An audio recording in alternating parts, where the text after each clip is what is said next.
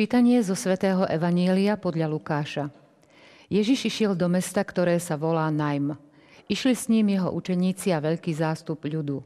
Keď sa priblížil k meskej bráne, práve vynášali mŕtvého. Bol to jediný syn matky a tá bola vdova. Sprevádzali ju veľký zástup z mesta. Keď ju pán uvidel, bolo mu jej ľúto a povedal jej, neplač. Potom pristúpil a dotkol sa Már. Nosiči zastali a on povedal, mládenec, hovorím ti, vstaň. Mŕtvy sa posadil a začal hovoriť. A Ježiš ho vrátil jeho matke. Tu sa všetkých zmocnil strach, velebili Boha a hovorili, veľký prorok povstal medzi nami a Boh navštívil svoj ľud. A táto zväzť o ňom sa rozšírila po celej Judei a po celom okolí.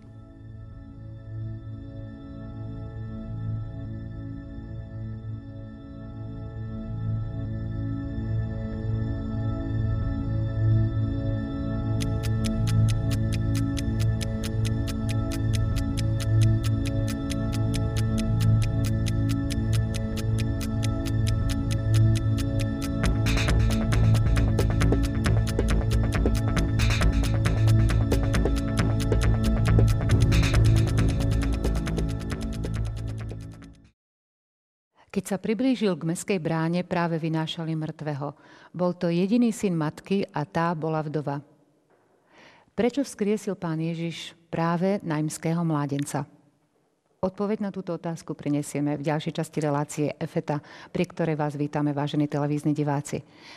Odpoveď budeme hľadať s našim hostom, duchovným otcom Petrom Mášikom. Vítajte. Ďakujem. Otázka je položená, prečo, sa, prečo práve ten najmský mládenec? Čím to bolo vynimočné celá situácia? Hm, páči sa mi, myslím, že ste veľmi dobre položili túto otázku, lebo nás privádza tak možno hneď do stredu uvažovania o tejto evanieliovej perikope epizóde.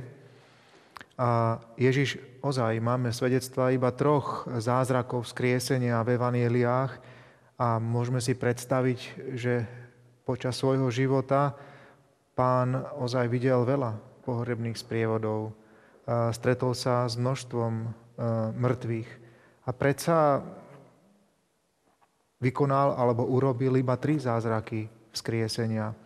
Preto je, myslím, na mieste sa aj pýtať, prečo práve skriesil aj tohto mládenca z tejto dedinky v Galilei, z dedinky Naim. Myslím, že odpoveď treba hľadať v slovách, ktoré sme si vypočuli. Keď ju pán videl, bolo mu jej ľúto a povedal jej neplač. Keď teda pán videl matku tohto mŕtvého mládenca, a táto matka je mm, charakterizovaná opäť pár slovami tohto úrivku. Bol to jediný syn matky a tá bola vdova pár slov, ale stačí nám, aby sme si vlastne uvedomili, že, že táto žena už bola vdova, teda zomrel jej manžel. Táto žena mala jediné dieťa, syna, ktorý je tiež zomrel, teda zostáva sama. Je to teda prípad e, smrti zvlášť dramatický. Nie, nevieme, ako zomrel tento mládenec, ak bol mladý možno na nejakú chorobu, ale zvlášť dramatický pre tú ženu. Veď môžeme povedať tak spokojne, že my kresťania neroníme slzy alebo nejakým spôsobom nelutujeme, nesúcitíme, e, nemáme empatiu s mŕtvými, ale so živými. Teda Ježišovi v úvodzovkách už nešlo až tak o toho mládenca, ale myslím si, že Ježiš sa ulutostil predovšetkým nad dramatickou situáciou tejto ženy, vdovy, tejto matky, ktorá zostáva sama v tomto svete ako prst a dvojnásobne v spoločnosti, v tej kultúrno-náboženskej, sociálnej situácii Izraela tej doby, kde si treba aj uvedomiť, že žena aký mala štatút, hej, a potom aký mala štatút vdova. Že žena v tej spoločnosti ozaj nebola rovnoprávna a rovnocená a um, najmä vdova, ktorá už nemala oporu ani v manželovi, ani v žiadnom dieťati. Pre takú ženu bolo veľmi ťažké sociálne vôbec sa udržať nad vodou, nad hladinou. Preto je ohrozená aj taká, aj by som povedal, taká možno ľudská, emocionálna stabilita, ozaj zostáva sama, ale je ohrozená aj sociálne. Preto už aj starozákonní proroci e, vždy chápali a vnímali, keď chceli Izrael burcovať k sociálnemu cíteniu, súciteniu a keď chceli jednoducho vyjadriť nejakými pár slovami tých najpotrebnejších v tej svojej spoločnosti, no tak používali ten výraz sirota a vdova ako dve kategórie ľudí, ktorí boli možno najohrozenejší v tej dobe a v tej spoločnosti. Môže mať súvis práve to, že aj jeho matka ostane bez neho, bez... E, Myslím si, že nakoľko je to zázrak vzkriesenia, tak je určite v súvislosti, o tom budeme hovoriť možno v ďalšej časti tejto relácie, v súvislosti s Ježišovým skriesením, s jeho najväčším zázrakom. A tento podnet, táto vaša myšlienka, tento váš podnet je, myslím, tiež hlboko rozumný a hlboko správny. Dať do súvisu bolesť tejto vdovy nad jej jediným synom a dať do súvisu Ježišovo vzkriesenie a bolesť sedem bolestnej Pani Márie, Myslím si, že to je veľké svetielko tiež, ktoré ste sa vniesli. Je to ako keby teda tiež taký predobraz Ježišovo vzkriesenia. A útechy jeho matky. A útechy jeho matky. Súvisí tento text s prvým čítaním, ktorý budeme mať, ktorý máme tiež túto nedelu? Áno. Ehm, často práve čítania navzájom súvisia, alebo teda z pravidla súvisia nedelné čítania, starozákonné čítanie, ktoré sa číta ako prvé, zvyčajne súvisí práve s evanieliovým úrivkom a dnes je to zjavné, pretože v eh, tom prvom čítaní z prvej knihy kráľov eh, vlastne sa číta úrivok o tiež vzkriesení jedného syna, jednej vdovy. Je to vdova z pohánskeho mesta Sarepta a je to vdova, eh, ktorá príde od toho svojho syna keďže pozná proroka Eliáša, ktorý k nej chodieva a keď sa u nej tento prorok zastaví, nájde mŕtvé telo tohto jej syna, prorok sa nad ňou zľutuje, lebo táto vdova mu veľmi predtým pomáhala a pomohla. A tak e, Eliáš skriesi jej syna.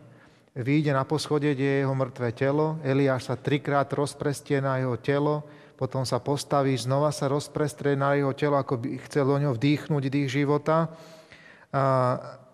No a to je e, úžasný teda predobraz toho, že, e, že on svojou modlitbou k pánovi, on svojou modlitbou k Bohu vlastne vyprosí tento veľký zázrak a vráti tohto syna tejto sarepskej vdove. E, je to samozrejme aj trošku možno v kontraste s tým, ako je opísaný zázrak skriesenia naimského mládenca, kde Ježiš ho skriesí na rozdiel od Eliáša s úžasnou ľahkosťou. Eliáš musí namáhavo trikrát sa rozprestieť na mladenca, na tú mŕtvolu si lahnúť, ešte Ježiš jednoducho vystrie ruku a, a povedal vstaň. A tá úžasná ľahkosť sa naznačuje, že Ježiš je mocnejší, niekto viac ako Eliáš. A pritom Eliáš je najväčší z prorokov starého zákona. Už tu vlastne máme naznačené aj to, čo sa opäť udeje na hore premenenia, kde sa ukáže Mojžiš a Eliáš ako dvaja najväčší muži starého zákona, ktorí ale vlastne dávajú úctu Ježišovi a tým prejavujú, že on je niekto väčší.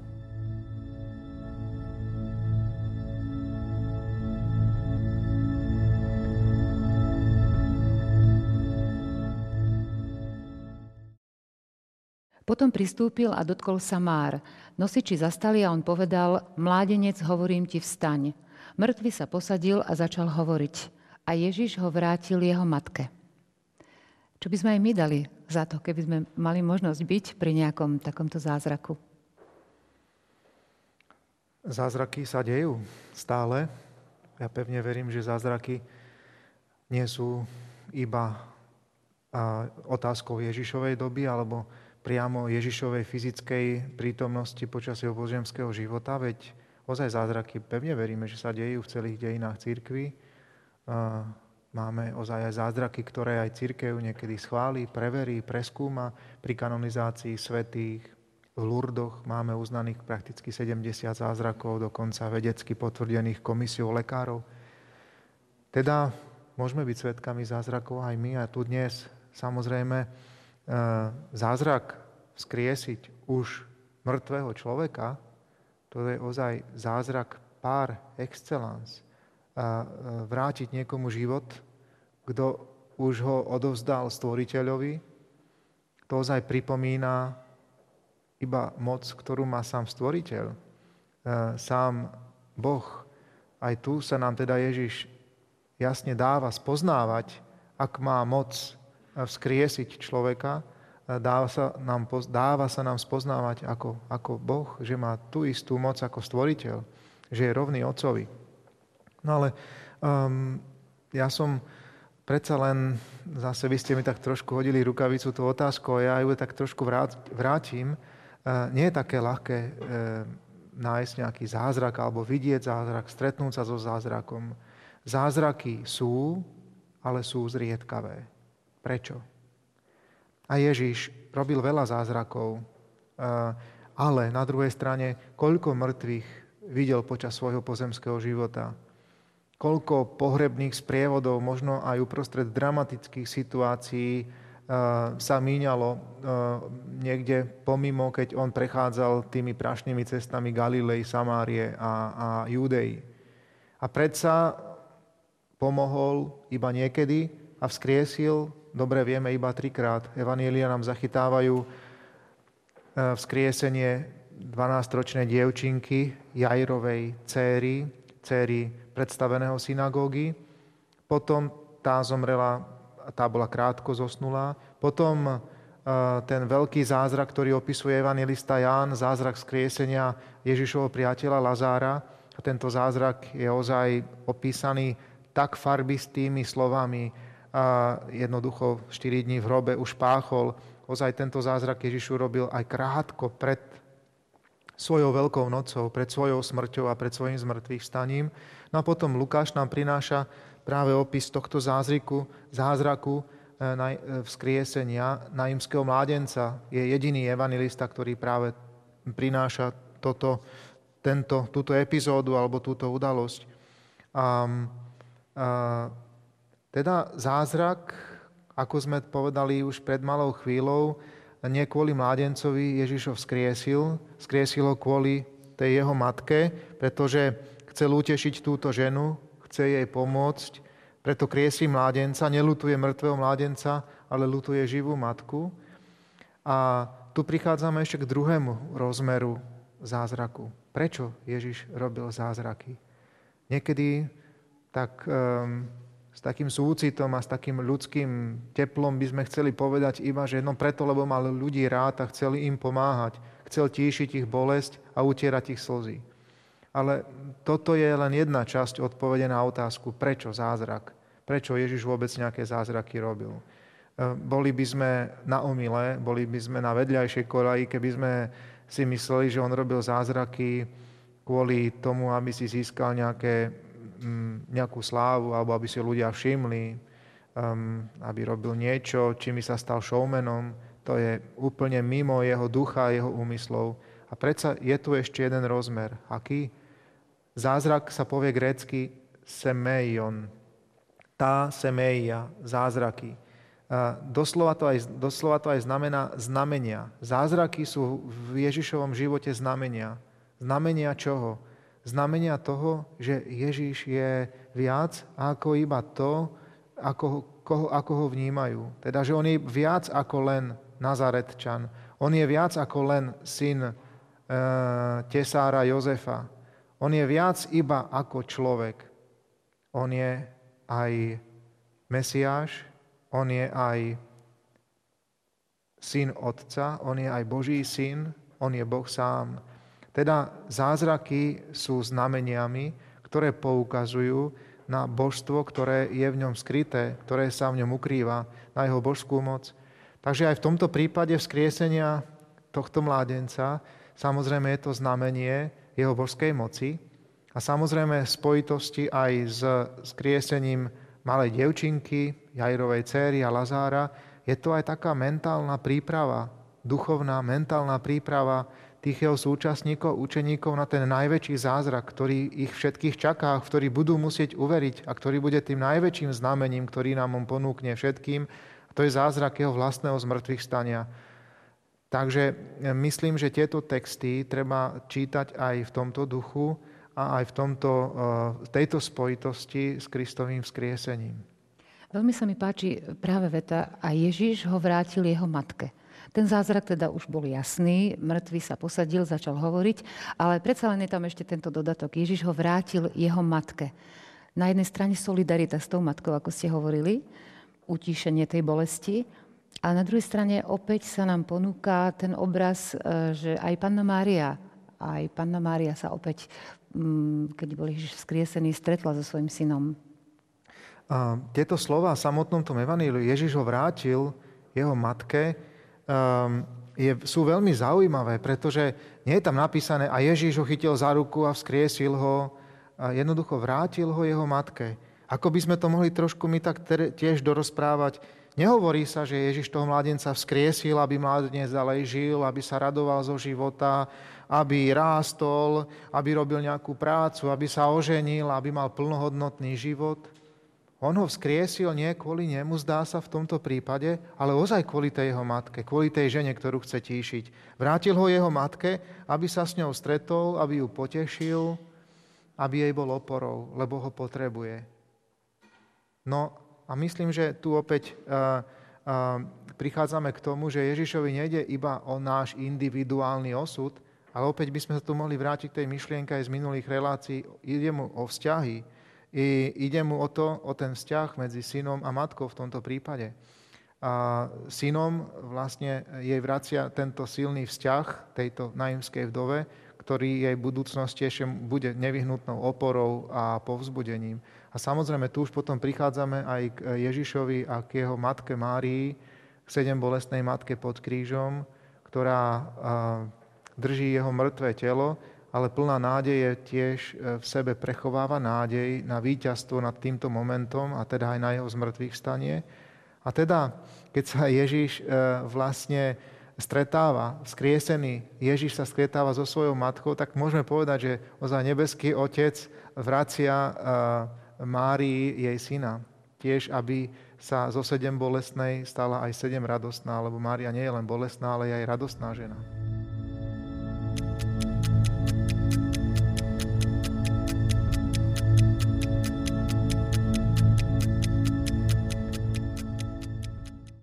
Hovorili sme o vzkriesení najmského mládenca, hovorili sme o predobrazoch vzkriesenia, ale ako s tým všetkým súvisí motil, ktorého ste si priniesli?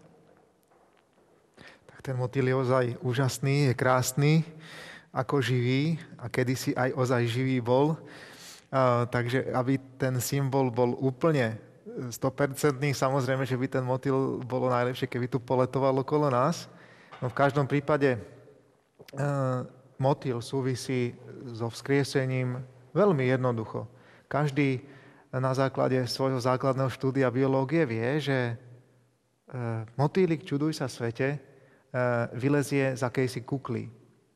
No a tá kukla vznikla tak, že sa nejaká škaredá, chlopatá húsenica obalí niečím a zakuklí a potom z tej kukly, čo by teda nikto ozaj nečakal, nepredpokladal, z tej škaredej húsenice zrazu vylezie alebo sa stane počas toho, tej metamorfózy, počas toho času v tej kukle krásny motýl. A poznáme krásu motýlov, ich variabilitu, farebnosť, a ozaj sú to nádherné kúsky stvoriteľa. A práve toto všetko nám pripomína z mŕtvych stanie, vzkriesenie, e, ľudský život, ľudské telo, ktoré sa tak trošku prirovnáva v porovnaní s tým krásnym, osláveným, skrieseným telom, ozaj ako tá škaredá, chlupatá húsenica k tomu krásnemu motýlikovi. No a to zakuklenie, tá kukla, to je samozrejme hrob, to je smrť a hrob, tá metamorfóza v tej kukle, to je práve skriesenie. Nás všetkých to ešte len čaká, nás živých ešte aj tá smrť a to zakuklenie. E, našich zosnulých už len to výjdenie z tej kukly, z toho hrobu, skriesenia a Ježiš toto všetko už sám prežil. E, Ježiš zomrel, bol pochovaný, ale na tretí deň vstal z mŕtvych. A tak nám ten motýlik ozaj Mm, ak si uvedomíme, čo za ním všetko vlastne je, kde tu tá krása sa vlastne dostala, pripomína vlastne už nebo. E, to oslávenie, ale to nebo, ktoré bude až na konci vekov pre všetkých, aj s osláveným telom, to nebo, v ktorom už je s tým svojim osláveným telom e, Ježiš sám. A samozrejme, keďže veríme aj na nebo vzatie Pany Márie, tak už, je, už si tam zobral k sebe aj tú svoju matku, o ktorej sme dnes hovorili. Čo z tohto celého textu um, vyplýva pre nás? Um, môžeme sa oprieť, povedzme, o ten súcit, ktorý pán Ježiš prejavil vdove? Aplikácia na nás, na náš život.